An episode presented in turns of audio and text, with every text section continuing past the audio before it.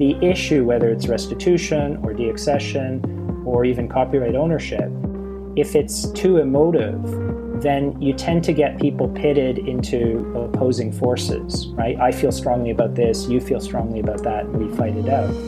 But if you understand the, the legal chemistry behind it all, I think that it allows you to work on projects together to try to reach some form of resolution. So I hope that that's what we've been able to do in just informing the public, informing people who come onto our courses and who read our publications to, to understand the underlying complexity of all of these issues in order to work towards resolutions as, as they might be necessary. Welcome to Warfare of Art and Law, the podcast that focuses on how justice does or doesn't play out when art and law overlap. Hi, everyone, it's Stephanie, and that was Alexander Herman, director of the Institute of Art and Law. In the following conversation, I talk with Alex as well as Assistant Director Emily Gould about the work of the Institute and how it began, its course and publication offerings, as well as its seminars and study forums, and its collaboration with Queen Mary University of London to create an Art, Business, and Law LLM. And we discuss various art law issues from copyright to repatriation of Benin bronzes to NFTs. Emily Gould and Alex Herman, welcome to Warfare of Art and Law. Thank you so much for being on the podcast. Would you give an overview of the Institute of Art and Law, how it began, and uh, what its mission has been? Sure. Well, first of all, thanks very much for having us on on this great podcast, Steph. It's it's really a pleasure and an honor. Um, the Institute of Art and Law was founded in 1995, so it's been around for over a quarter of a century.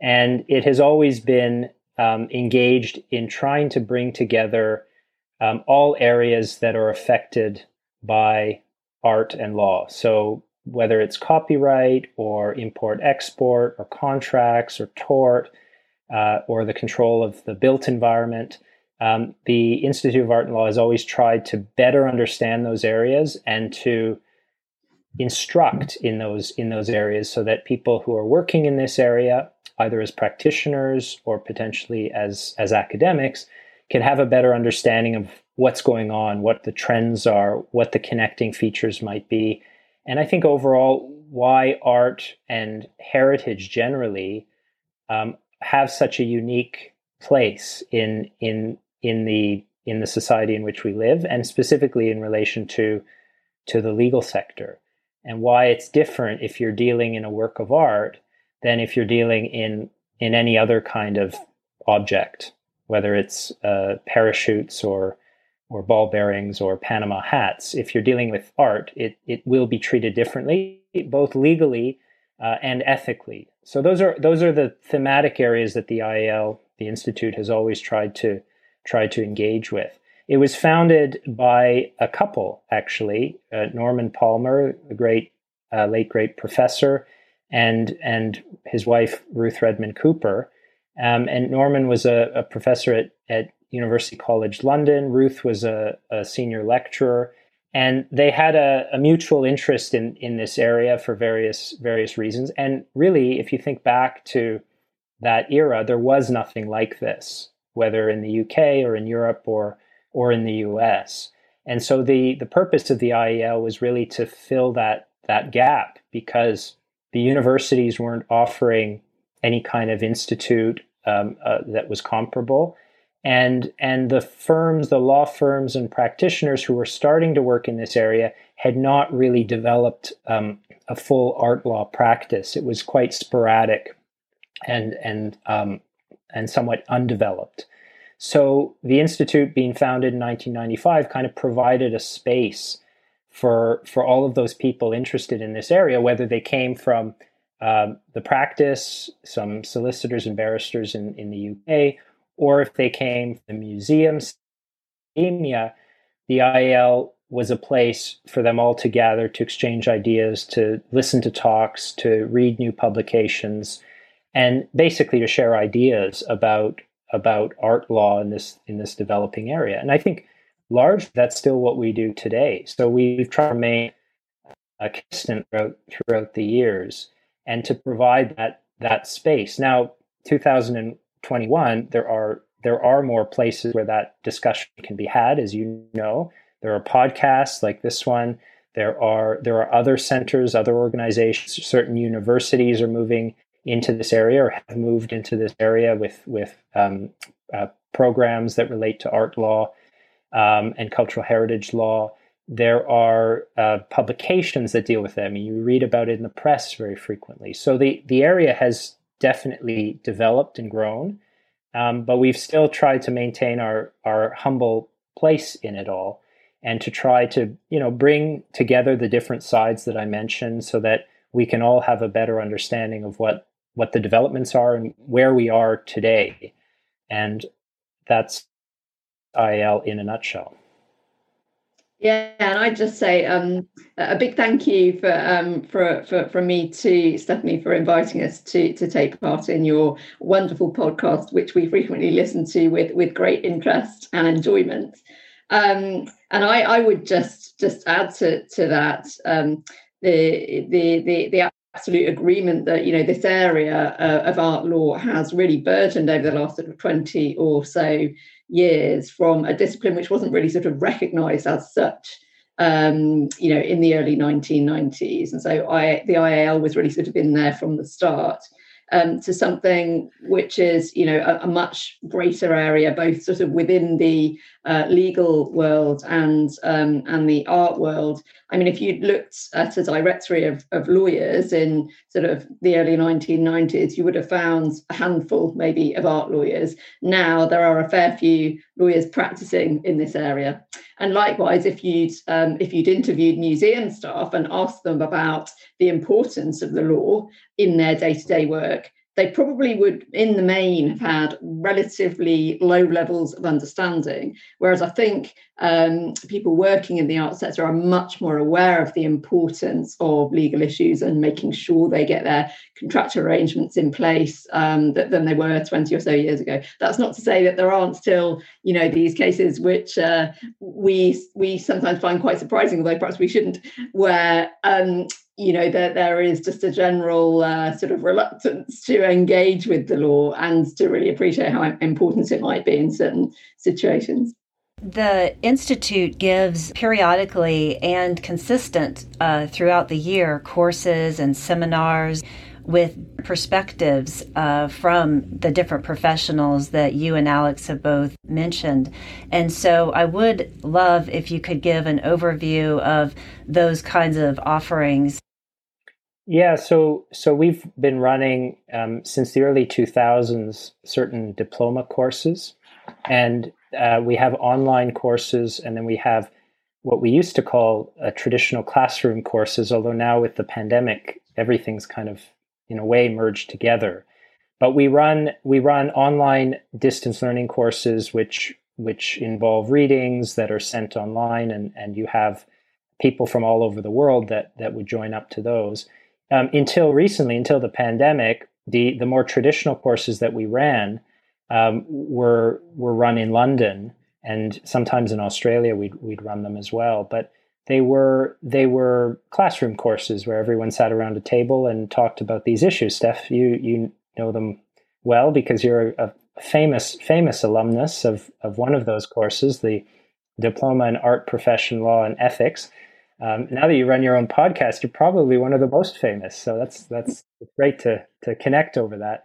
But the um, the, the that particular diploma course uh, is called the the full name is a diploma in art profession law and ethics.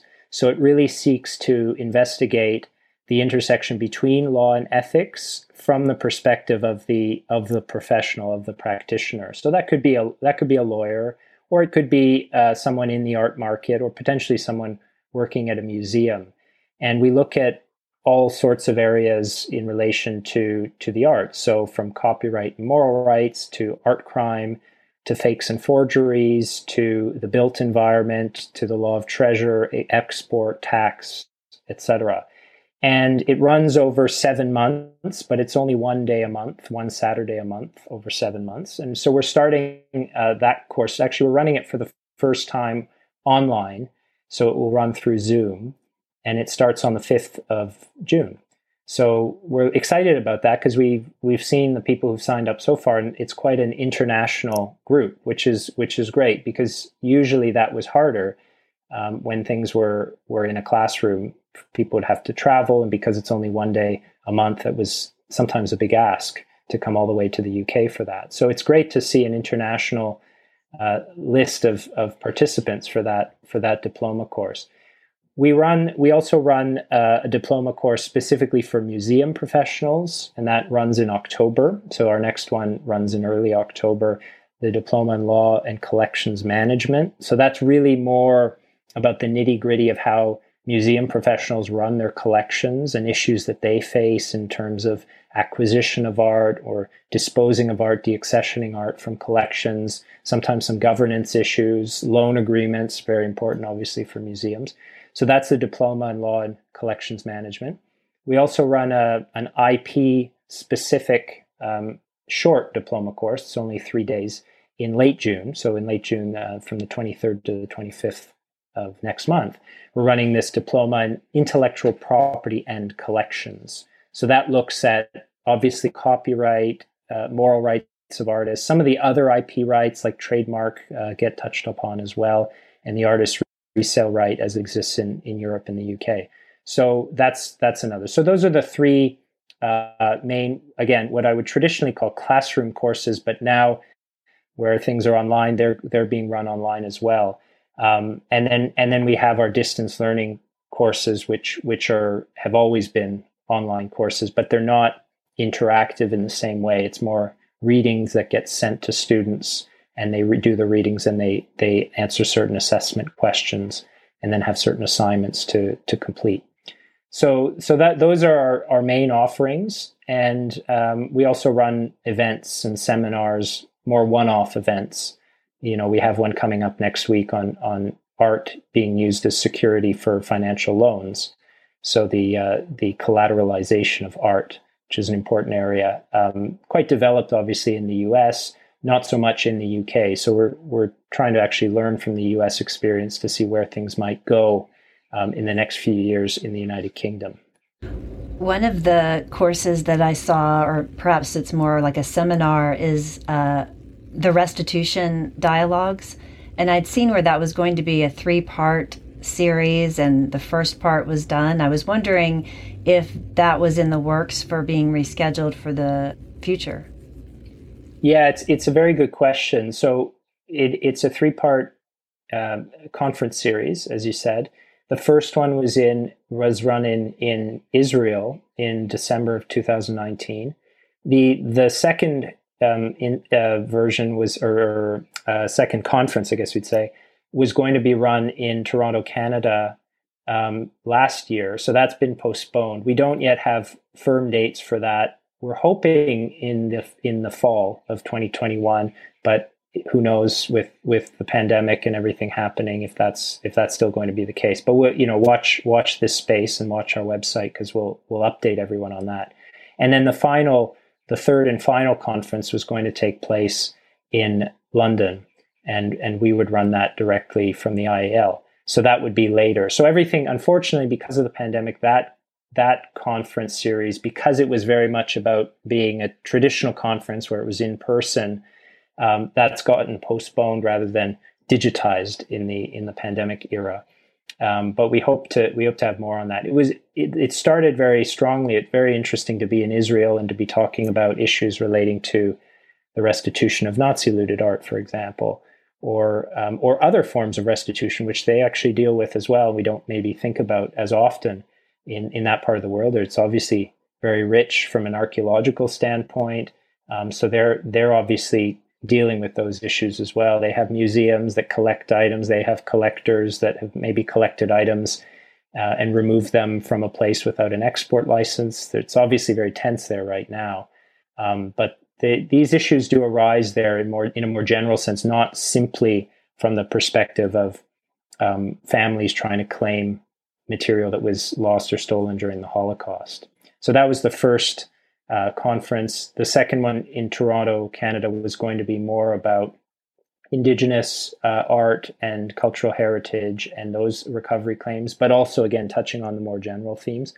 And then the last one in, in London was was going to be more about um, mu- museum collections and return of colonial era material, which is obviously an area that's that's become of, of great interest and importance in the last little while.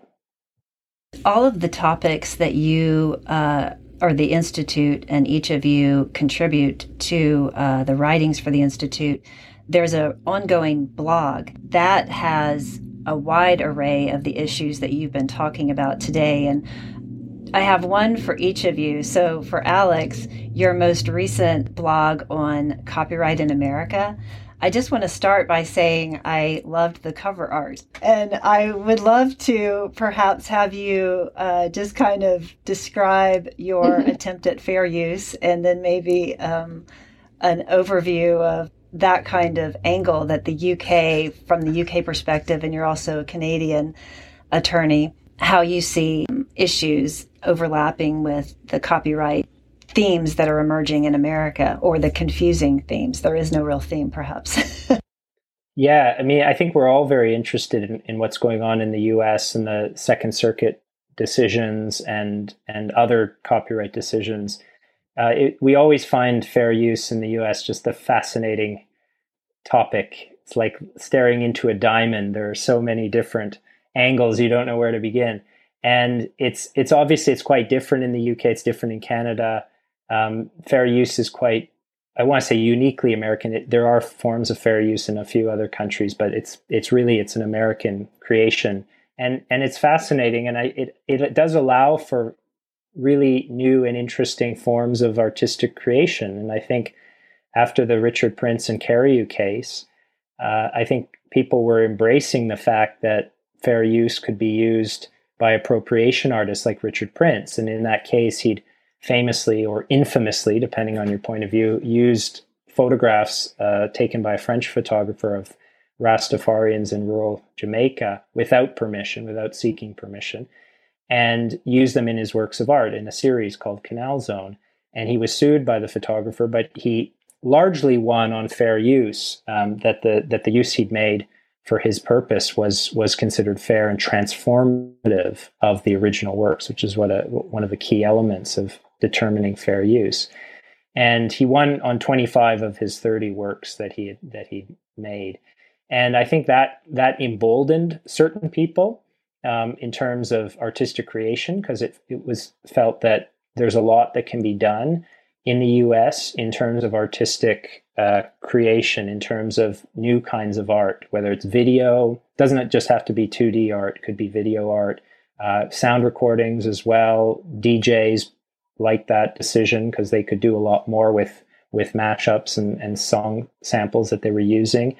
And and even I mean we saw it in some of the courses that we were teaching in relation to museum practitioners. You wouldn't think about this normally, but actually some people who work in um, publishing in different museums in the US were taking a very bold approach to fair use in in publishing, republishing, digitizing items from collections and and claiming fair use. And and there were a number of decisions, not just the Prince and Cariou case that that was guiding on that, but there have been, as you know, a number of cases that were generally favorable to the to the user, to the person relying on fair use. And so we saw that in the last number of years. And this new development has thrown something of a spanner in the works. And I think people are going to have to take a step back and reassess and ask themselves, okay, well, we might we might have been okay under the under the previous regime, but now it looks like, at least but from the Second Circuit's view, that fair use is getting a more restrictive um, interpretation by certain courts. So we, we need to be a bit more careful and maybe take less of a risk when we're using works, whether we're an artist or representing an artist, or potentially we work at a museum or we represent a museum, and it's a question of whether a museum can can make a particular use. Now that said, there's then there was that case involving a museum and a digital use of a photograph, which was the Marano case involving the Metropolitan Museum, and the result from the same court, Second Circuit, was the I don't want to say the opposite result, but it was a very different interpretation of fair use, very, very broad. You could say more in the spirit of Prince and Cariou, um, and allowed a museum, without asking permission of the photographer, to to put up a digital image of a photograph on their website um, to illustrate a specific topic. In that case, it was the the guitar, the Frankenstein guitar of Eddie, the late Eddie Van Halen. Um, so that was allowed. So the photographer was unsuccessful in that case. But then in this, in the other decision by the Second Circuit involving um, the the uh, use of a photograph by Andy Warhol, photograph of Prince, the artist, not to be confused with Richard Prince. Too many Princes, at least there are two, two, two one too many Prince maybe for this uh, for this talk. But uh, the the Warhol Foundation lost before the Second Circuit Court of Appeals on their fair use argument. So the photographer won. So you have within about a week or so, you had two very different decisions from the same court, different panels, but of the same Second Circuit Court of Appeals, which has again left left everything in in in some level at some level of indeterminacy. And I think it's from what I've heard from attorneys in the U.S. and practitioners, it's it's very difficult to assess where where we go from here and what you can advise if you're advising a an artist client in terms of what they can do or or an institutional client. Um, the Met came out on top in their case, um, but the Andy Warhol Foundation did not. So it's very difficult to get any kind of real consistency um, on fair use. And then the final point, I know because you asked about it right at the beginning, and I have to get to it. I was very proud of that, and so far, Steph, you're the only person who's who's mentioned it. So clearly, it didn't make. It really jumped out at me. Yeah, yeah, you and me both. But I think most people have moved on from the 1979 Supertramp album "Breakfast in America," much to my chagrin. Well, you're bringing it back. They're uh, trying to bring it back, but I thought I just that that image I think is just so in a way icon or it was iconic, I guess, of the the waitress serving up she's actually serving up a glass of orange juice on the album cover. And then there's a a mock skyline of New York in the background which is actually made up of diner plates and accessories. And she's in one of those 1950s diner outfits. And it's and it's seen through an airplane window. And Supertramp they were this British group this this music group. And they i think they were quite fascinated with america and diners and everything that america stood for. And so they it was like a commentary from the outside on what was happening in america what america was all about. And so i just thought that image was so perfect for this because i'm an outsider not qualified american attorney in any way. I try to pretend that i know what's going on in terms of copyright but it's very difficult. And and that image was was to show what an outsider's view, like what we think is going on in America, but actually on the ground, it's really quite different. And then instead of the orange juice in her hand, I put the copyright symbol. And I was hoping, and I don't know, haven't haven't had any lawyer's letter yet, but I was hoping that that would qualify as as a fair use if it were U.S. law. But I also, just to cover my my back, I also said quotation under UK law, possibly parody under other forms of law that have it, maybe a, a user generated content content under Canadian law. Like different countries have different defenses, different exceptions, and I was hoping that that would that would p- protect me, or at the very least stimulate conversation, which so far until this very moment it has not. So I'm glad that that you asked that, Stephanie. Under the metropolitan decision that you just referenced, because you're doing it for an institution for educational purposes, that even if they were to argue that the copyright symbol wasn't enough transformation, that you might still be good. oh, thanks. Thanks. That's another argument I can use in my in my brief when it when it's necessary. Luckily, luckily, I think we know enough enough attorneys, hopefully, to to, to get some pro bono work if we do get sued. I'm hoping not, and I'm hope if if there's any letter, I'll just I'll have to remove it probably, but. Hopefully, hopefully the, the owners of the oh I think it'll just be letters of compliment. yeah, maybe. I think all in all, Alex, you're probably pretty safe. Yes. Thank you. Wow, I feel better. so, for Emily, your recent uh, Benin Bronzes blog post kind of led with Germany's impressive announcement that 25 of their museums would potentially give back Benin bronzes to Nigeria. So, would you kind of give your thoughts on on where that stands with a global perspective on giving back objects from Nigeria that were taken wrongly? Sure, sure, Stephanie. Thanks.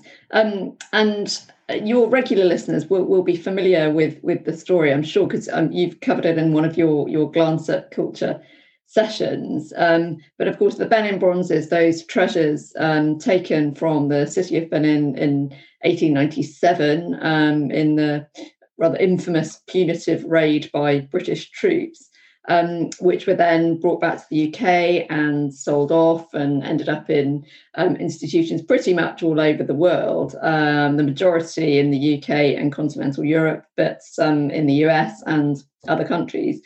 Um, and there has been um, a, a, a, a long-standing initiative to try to get those items um, restituted, returned to uh, Nigeria. And there has been, as you mentioned, Stephanie, a flurry of activity over the last few months, really. Um, so there was this announcement by the German government um, that um, proceedings and discussions are underway to try and um, facilitate the return um, from uh, over 25 German museums. And in fact, I just read today um, in the art press that the German government is providing um, some funding, a funding pot to enable those museums to carry out the provenance research they need to into their own holdings of of bronzes because they um, the government's committed to try to um, make all of the details, all of those provenance investigations um, transparent and online by the 15th of June, which is a, is a fairly tall order probably for some of those small institutions. So they're providing this funding to enable them to, to look into their holdings. Um, so that was that was quite a big deal, and it's um, it uh, encouraged uh, activity from from other countries. There was um, a restitution from a university museum in the UK, from the Aberdeen University Museum, of a particular item. Um, there have been some discussions from a California museum.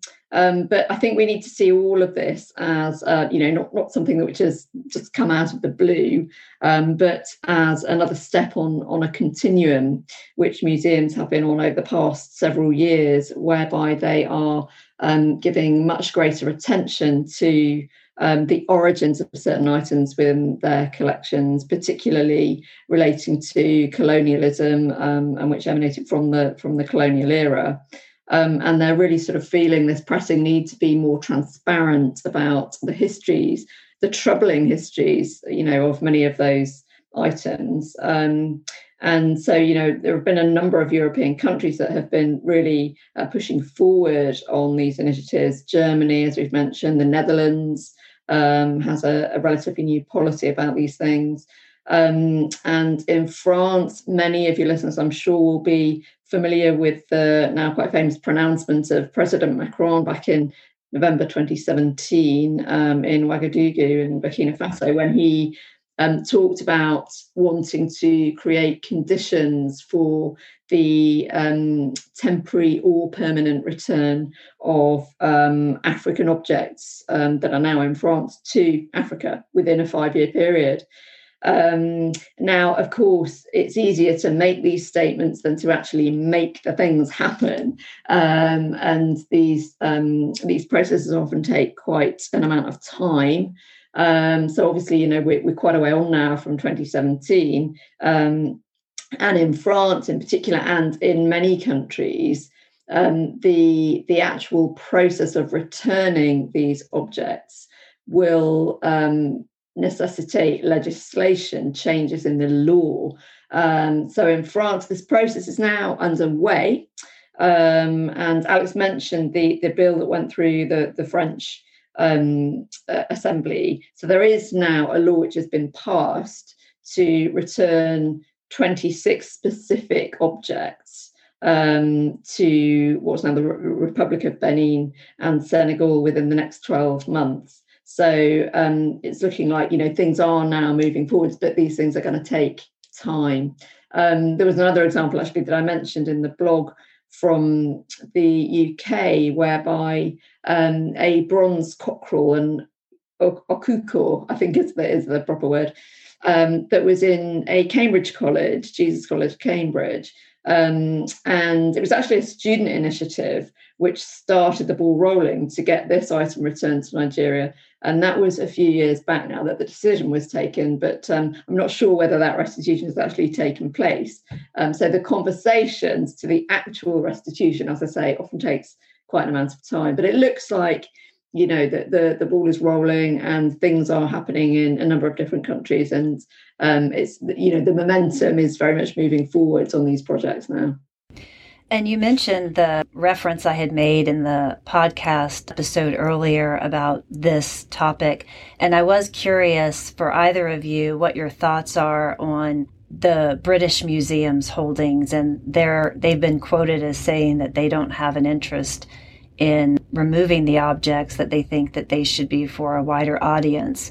And then the book that uh, the Brutish Museums that came out recently by Dan Hicks, uh, that kind of speaks to this issue. And I was just curious, do you see that potentially changing or any kind of movement in that perspective? Because the British Museum, my understanding is, has perhaps the largest holding of the bronzes.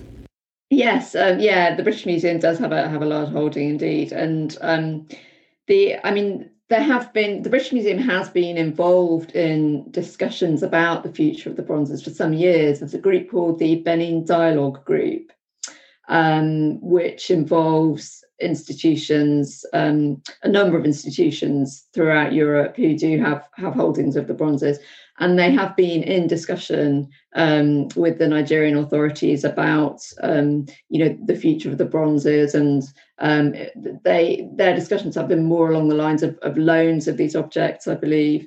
Um, but I mean, who's to say what, what, what might happen in, in the future? And I mean, I'm sure your readers will probably be be well aware of some of the um, sort of legal restrictions. Alex mentioned on some of, some of the, the national institutions um, in the UK um, do have uh, legal restrictions which make it difficult for them to um, to deaccession or to dispose of to return items. And so there are certain legal hurdles which have to be surmounted but a lot of these conversations are um, more about sort of the ethical principles behind um, what should happen to these objects. And so, you know, the British Museum has been involved in these discussions, and um, who knows whether you know current events might spark new new ideas. Um, I, I, I don't have any personal knowledge of, of you know discussions which have taken place in the museum since the latest developments, but um, you know we, we will see. I don't know if Alex, you've got any any further thoughts.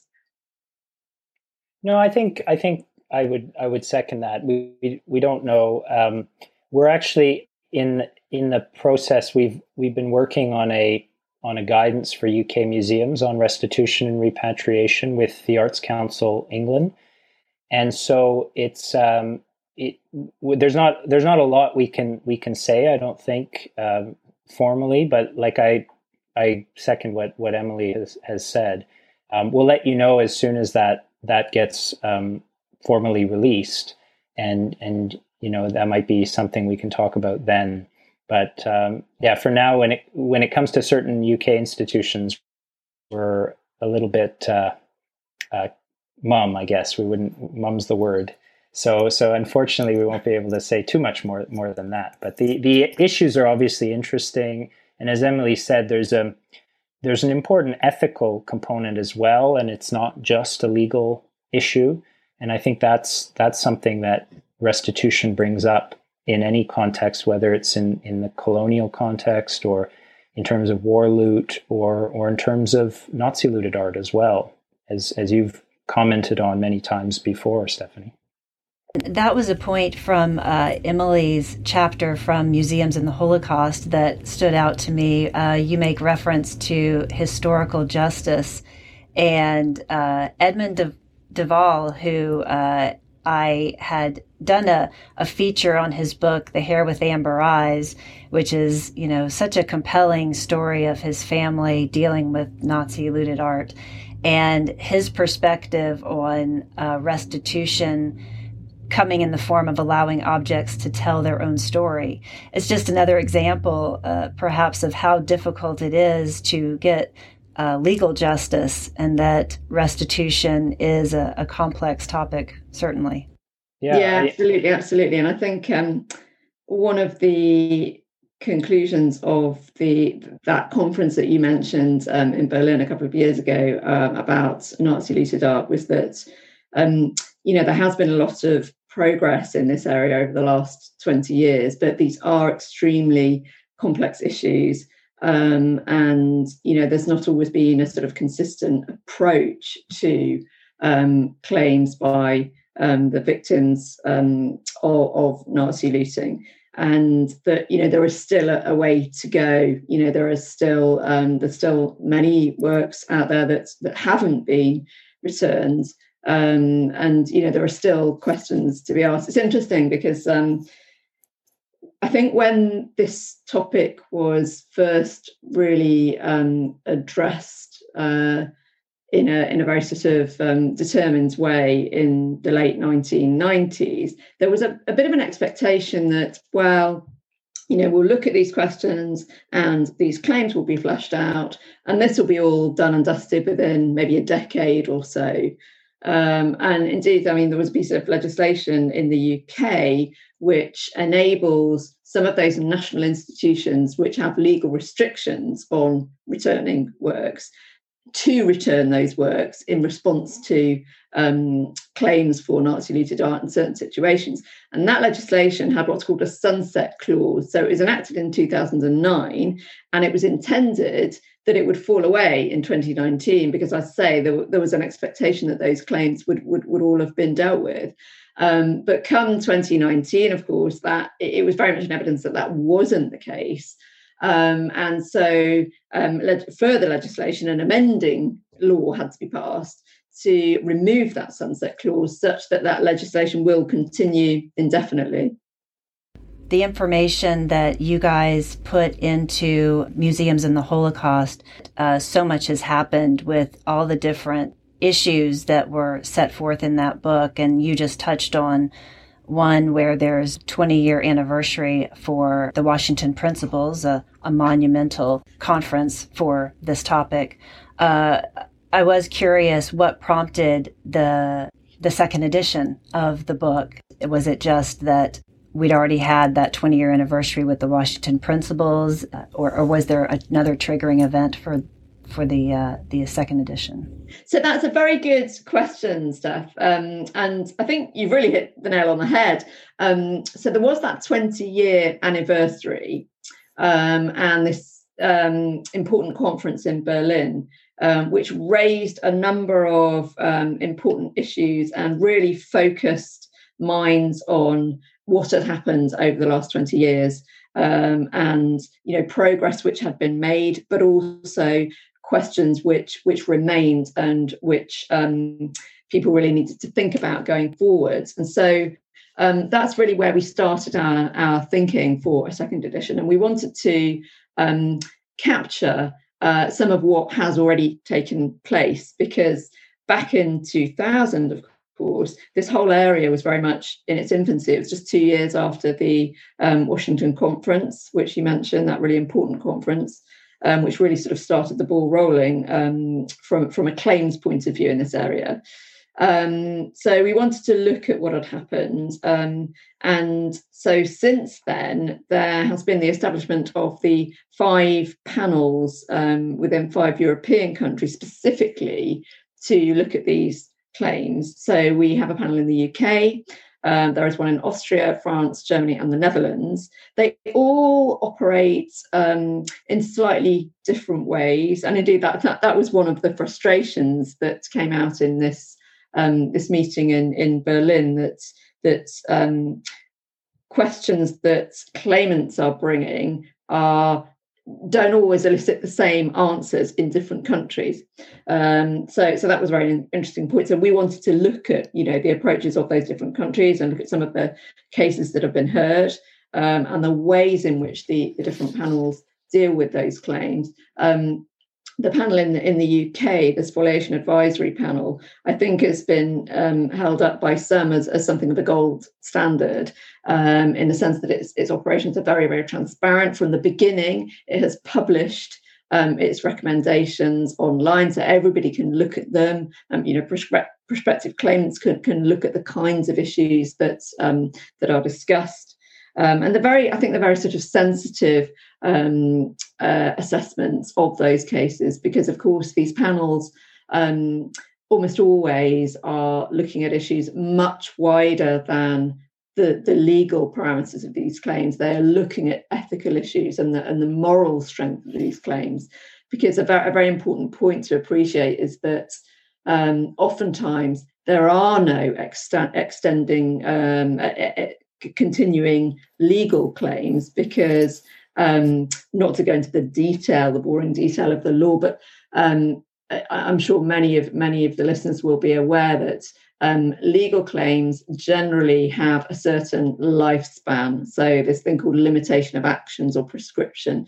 Um, there will come a point where a legal claim might simply be extinguished by um, the effluxion of time. Uh, and that is the case, um, of course, in many of these instances because the the circumstances that we're talking about um, and, and, the re- the removal, the the unlawful misappropriation of these works happened back in the 1930s and 40s.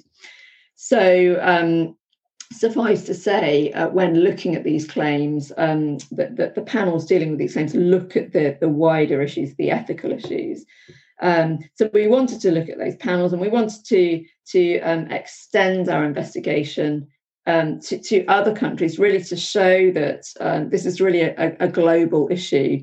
Um, and, and claims um, have emanated, you know, from, from countries far and wide.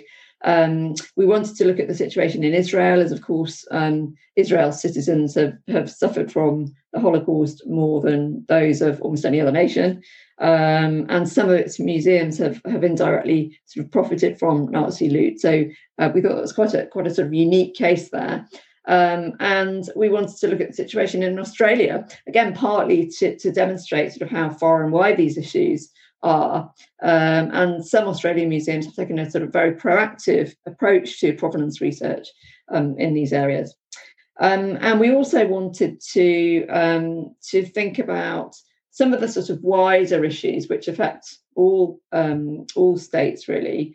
Um, so to review sort of briefly the, the, the history of Nazi looting and some of the more sort of cross-cutting themes, um, like provenance research, for instance, is a really interesting chapter by um, a provenance curator from the V&A Museum, Victoria and Albert Museum in London, um, and his job is all about you know this whole area looking into um, the provenance of um, certain Nazi looted objects.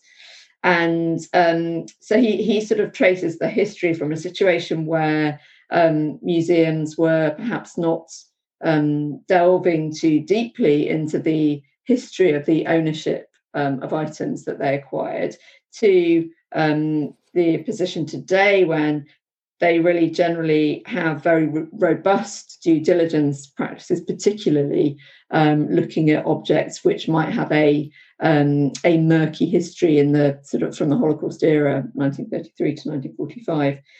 Um, so that was quite fascinating. Then we have a number of other chapters um, about specific sort of case studies, um, and the one which you very kindly contributed, Steph, on the on the Gurlitt collection, this collection of um, over 1,500 objects collected by a Nazi art dealer, um, then inherited by his son, and discovered um, almost by coincidence in a way after a, a tax investigation in Germany. Um, really fascinating story there that really again sort of focused the uh, the German authorities on these issues back in the sort of middle of the 20, 2010s. Um, and then there's um, another case study of the, the, Max Stern Foundation, which again I know you've, you've featured on, on the podcast. Um, and that foundation is seeking to recover artwork taken from Max Stern, who was a um, German Jewish art dealer during the 1930s. So I think these case studies sort of really bring to light some of the the issues which um, which are still you know uh, in the course of resolution um, all these all these years later. Going to the art antiquity and law journal that the institute uh, provides it gives case studies like this um, as the year goes on with whatever timely topics there are or even book reviews.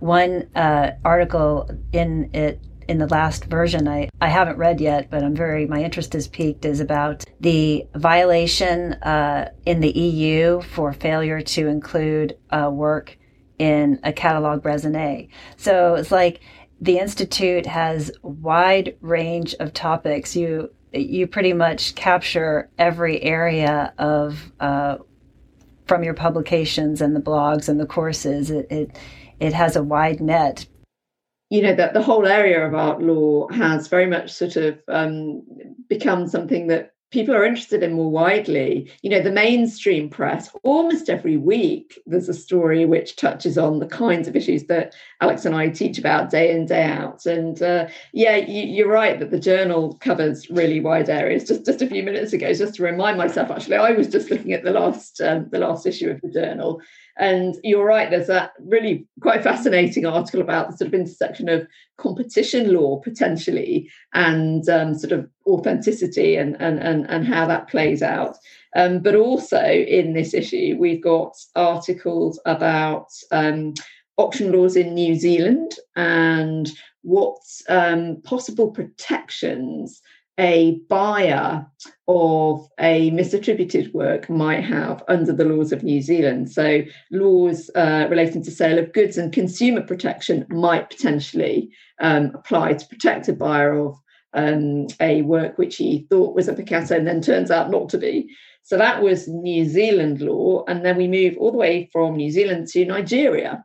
And there's a really fascinating article um, by one of our, our, friends in Nigeria about um, the effect that the pandemic has had on people's right to culture, to experience and enjoy their, their own culture, um, which of course has been impacted by the lockdown restrictions.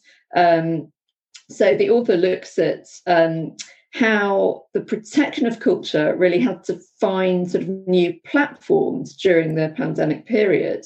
Um, and she emphasizes the importance of um, sort of technology and digitization in memorializing and safeguarding intangible heritage in particular, because in many ways that's often kept alive by social interaction and by you know oral traditions. And a lot of that kind of activity just hasn't been able to happen during the pandemic. So um, she emphasizes you know how important it is that some of these traditions are are being preserved through technology and through digitization. And she ends up by sort of um, imploring the the governments of Nigeria and um, and and you know other countries to um, extend, you know, practical things like power supplies and Wi-Fi, such that people can continue, you know, even in rural communities, to, to enjoy their culture. So that's New Zealand, Nigeria, and then we move to um, Japan and China with another fascinating story about. Um, a restitution case um, whereby a an important um, limestone carving of a Buddha head was put up for sale in um, Japan by a Japanese auction house. This is really quite recent, um, sort of back ends of 2020. And it was spotted by the Chinese cultural authorities who realized, having done a bit of research, that it was very probably um, taken illicitly from China in the 1920s. And then um, there were ensuing negotiations, and um, the object was voluntarily then restituted um, back from the Japanese auction house and seller to, to China. So, really interesting story. And as I say, that's just a flavour for the kinds of issues and the sort of scope that we cover in, in the journal. It's fascinating for us. I mean, we, we are. Um, we get you know really sort of high quality submissions from academics, from art market professionals, from those working in the museum field, from all over the world, and it's it's always a thrill really to to open the journal each, each issue and and, and um, discover you know ourselves some really fascinating stories that we hadn't previously heard about. And would you say that the LLM program that uh, the Institute has partnered with Queen Mary to provide, that that kind of scope was encapsulated in the program also? And would you just describe that program a little bit? Sure, sure. So yeah, so it's an LLM. It's a law masters that that we run with Queen Mary University of London. So that's one of the the main London universities, um, and it's specifically run out of the Center for Commercial Law Studies, and it's very central, right, right near Holborn Station in central London. And it was the brainchild of the late Norman Palmer, um, who was approached in about 2014 by representatives from this Center for Commercial Law Studies, and they were interested in art law. They they had some expertise amongst specific academics, but they didn't have a program, they didn't have a center, they didn't have really anything sufficient to teach the topic. And so they brought Norman in, and, and I got roped in as a result um, because I was working for him at the time. And we we put it together with them. It's very much a partnership between you know a leading academic institution, meaning this this Center for Commercial Law Studies at Queen Mary, and then the Institute of Art and Law, and we're we're independent. We don't have, other than this partnership, we don't have an affiliation with a particular university. We're not government um, sp- sponsored. We're we're completely independent and reliant on our membership and our you know fees for our courses, etc. So it was a quite a unique program. Came together. The first year was 2017-18, that academic year. So we're actually we just finished, basically finished the teaching and at least the exam part of of the fourth year of this program. And it's been it's been a great experience because it's quite intensive because it's a one year masters and we cover all the areas that we've talked about on this podcast and then some.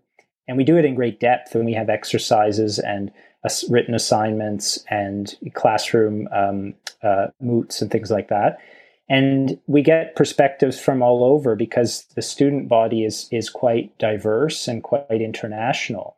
And one of the interesting things is i think everyone in the academic world was a bit worried by the pandemic sort of last summer because nobody knew what was going to happen with the next academic year. But actually we ended up having the same number of students that we'd had in previous years.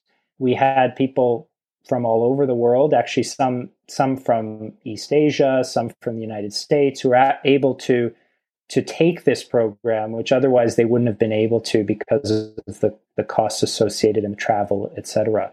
So we actually got probably a, a more diverse group, in, at least in terms of geographic origin. And that's been really useful. So the teaching has been done almost entirely online. At the beginning, there was a little bit that was done for small groups on campus, but you know once the once the real lockdowns kicked in and the the second wave of the pandemic came about that that went away. So so basically since november pretty much we it's been entirely online. Um, and it seems that the students are are responding positively to that. Like there haven't been i think there there were some fears at the beginning that students might not engage so well in an online environment. And I know, I mean, there's been that discussion broadly in education, I think, since the pandemic. But at least in our program, I think the the connection and the response has been quite good. They don't. It's not only instruction and teaching and assessment, but there are also other things we do extracurricular events with them. Even even during the pandemic, um, we we have a mentorship program. Um, we we take them on on on visits that are now virtual to different museums to meet experts within museums and, and other cultural entities um, who have an expertise to pass on. So it's it's an it's an interesting program. It's unique. There isn't anything like it out there because it's a law master's. It's one year, and it provides that balance between the academic rigor of, of Queen Mary University and their academics, and then the more practical approach that we take at the Institute of Art and Law. I had seen online a uh, a taste of a class with you that gave a uh, history of restitution. So if anyone's interested, they can certainly go and see that. It's a it's a riveting hour plus of the everything from the Romans uh, to the victor go the spoils up to Washington Conference and beyond. So that would be a good way for anyone interested to uh, kind of have an idea of the classes. Would you say?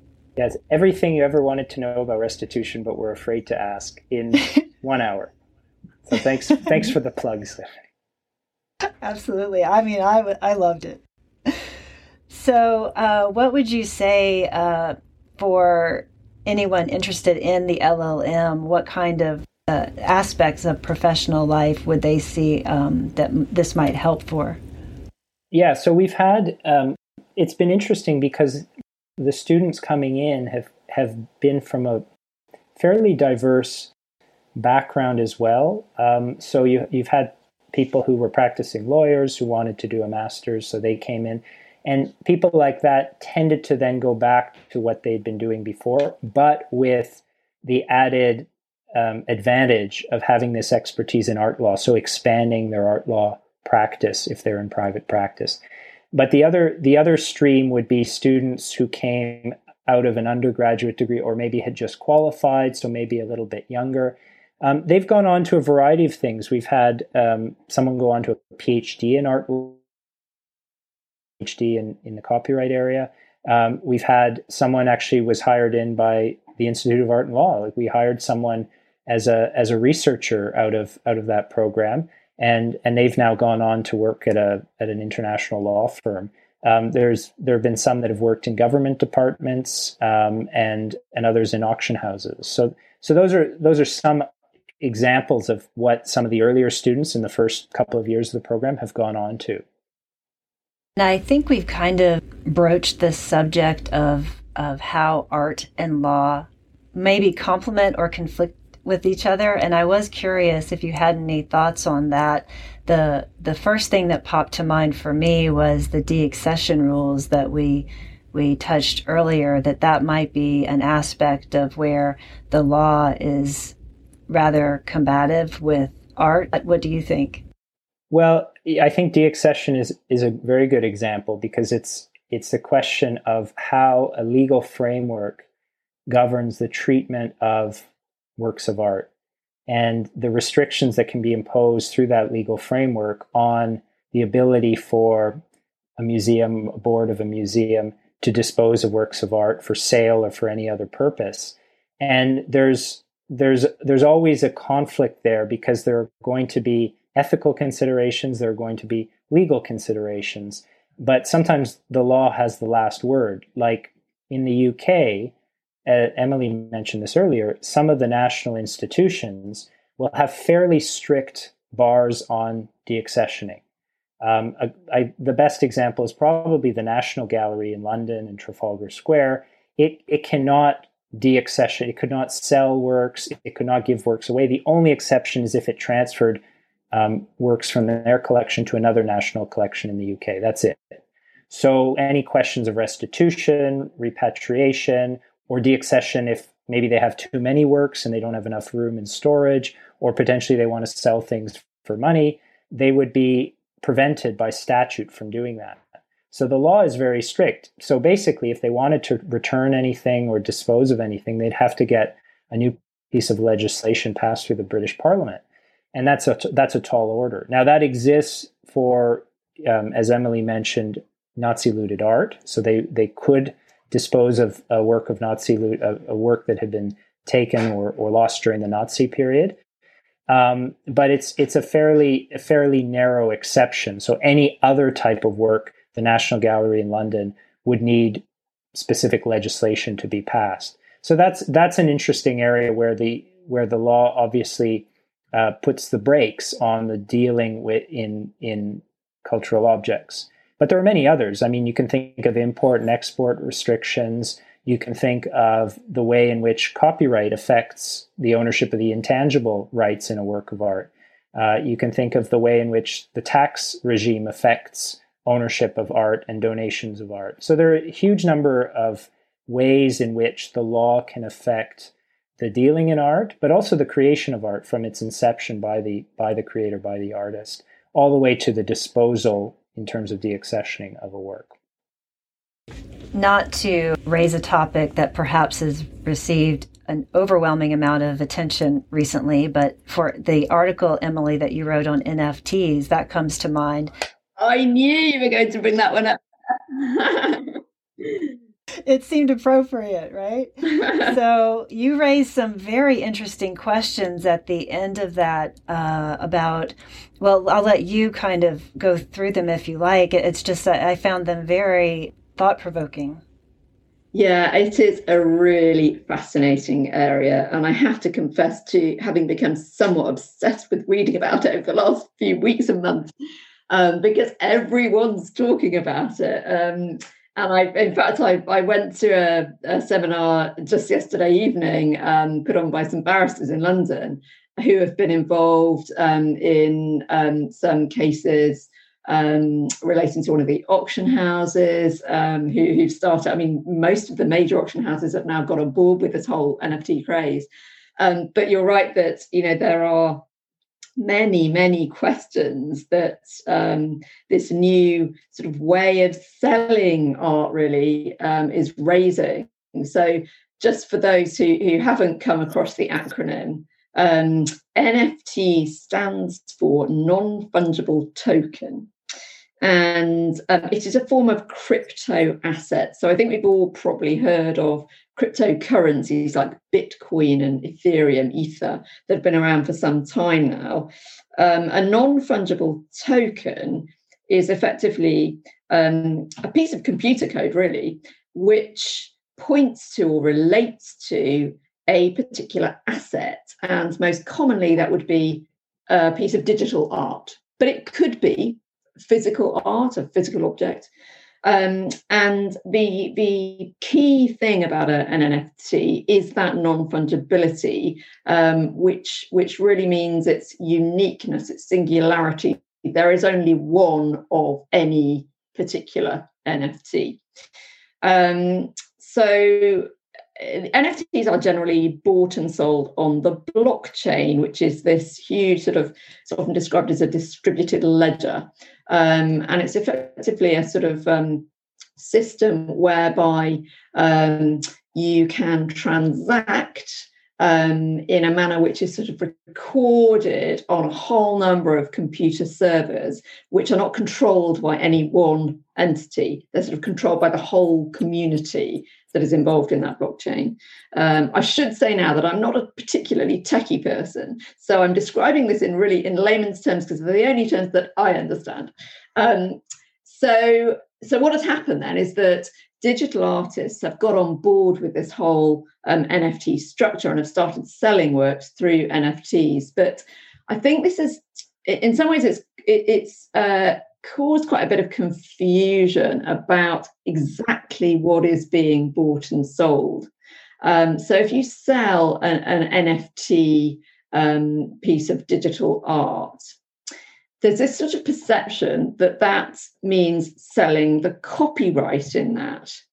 And in fact, copyright and a, an asset as such, whether it be a digital asset or a physical asset, the copyright in it and the asset itself are two different things and very probably can be owned by two different people. So if I buy a piece of digital art via an NFT, I don't then automatically become the owner of the copyright in that. There was a really fascinating case recently that um, some of the listeners may have read about involving a Basquiat um, painting, um, which was put up for sale. I think it was by Sotheby's. Um, in any event, it was put up for sale, um, and the seller um, made this statement about the fact that um, the sale of this work would also involve transfer of the copyright. And then, lo and behold, the Basquiat estate came forward and said, actually, that's completely not the case. We own the copyright in that, and there is no transfer of copyright whatsoever. So that's just a good example about some of the confusion I think that that um, that is sort of spinning around this whole world at the moment.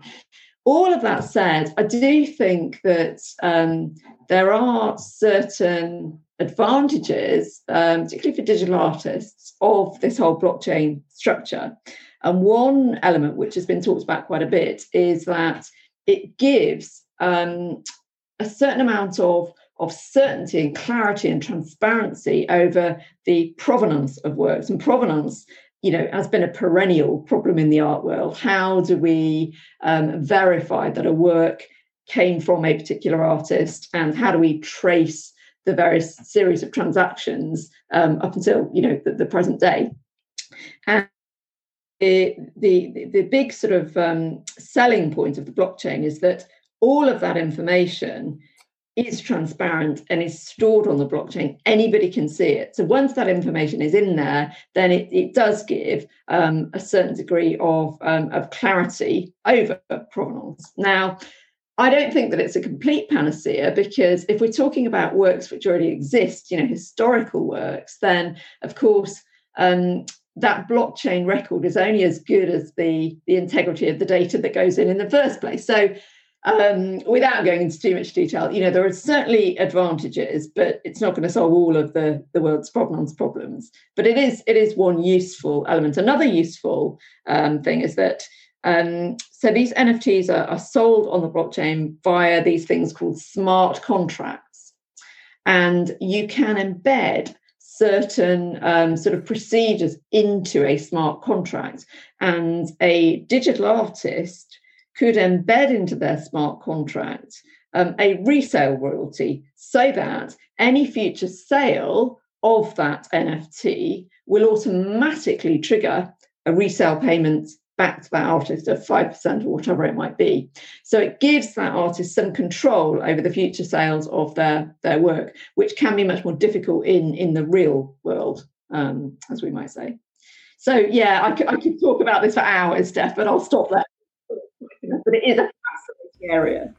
Yes, and that smart contract feature with the resale royalty rights uh, stood out to me as a huge benefit uh, going forward. And uh, so the the idea, I was it initially, I think I'd asked you guys about uh, the impact of art law on society and culture. And then I was thinking it really is like this is an example of uh, yet another example of society and culture and the needs of our time impacting art law. Yeah, absolutely, absolutely, Stefan. I think actually um, the, the the sort of conditions of the pandemic in the last you know 12 months or so have kind of accelerated some of these conversations around because we you know people have had to change their practices. Um, and you know museums have had to um, kind of really accelerate a lot of their digitization programs. And you know art dealers have had to um, you know shut up their their shops and create digital platforms by which they buy and sell. And so lots of the sort of basic structures and the basic law around these activities um, is not new, but the way it is applied has has really um, forced people to sort of pay attention to the way they are doing things and, and whether they are covered. You know, dealer might well have had to look at their standard terms of, of, of, sale and, and check whether they're actually appropriate for the online world. And museums may have had to think again about you know copyright issues when they go about creating digital exhibitions. So it's been a really interesting time in in so many ways. Yeah and i think i think in terms of how art law has affected society um, one a good example is a microcosm is what we talked about earlier, which is restitution. And whichever area of restitution one looks at, whether it's in relation to colonial era items or Nazi looted art or potentially items that were taken in armed conflict or stolen many years ago, there's always that tension between the ethical side, which might say, well, this item should be returned because there are strong moral reasons for returning it, and then the legal side, which is caught up in that in that that knot of, of different problems relating to disposal of items, relating to limitation periods, relating to potentially good faith purchases, and other legal rules that tend to protect the possessor, or you could say tend to preserve the status quo. And so you sometimes you have a a crusade or a call for something to be returned because it seems like the ethically sensible thing to do. But the law comes in and says, well, no, there, there are certain protections the way things are now for the possessor and for the status quo.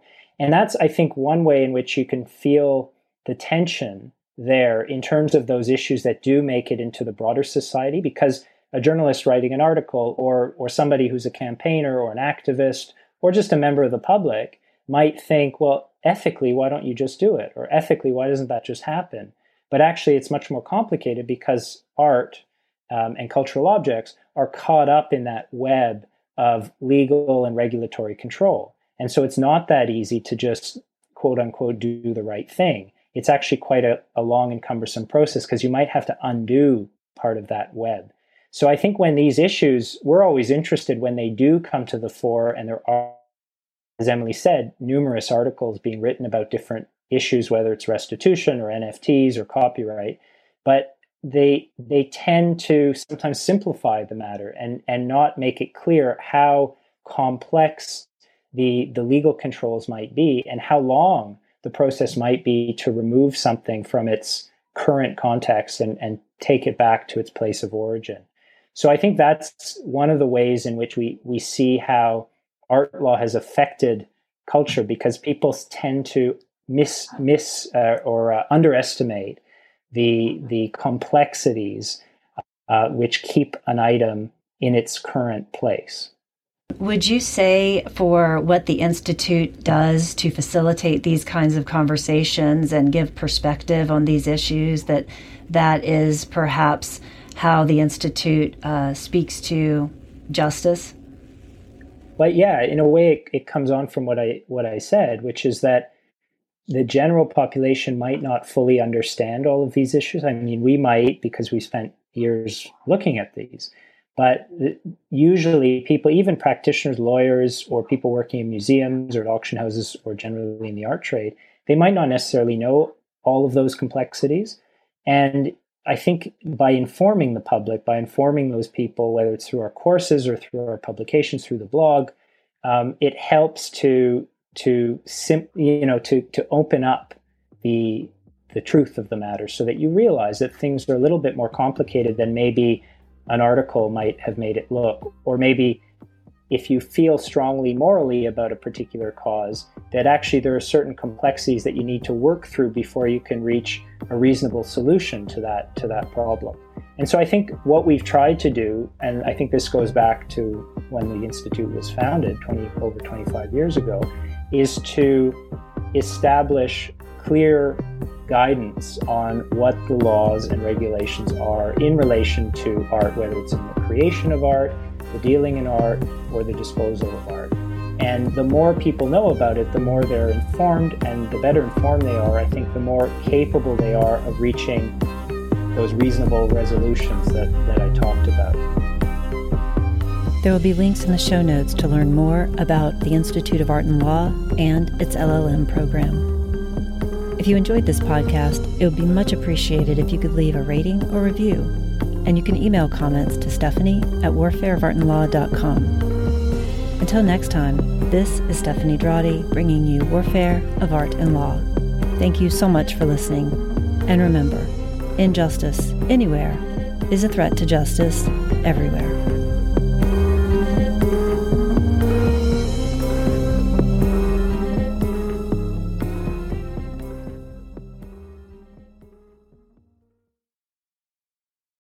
Your plans for the second Saturday of this month?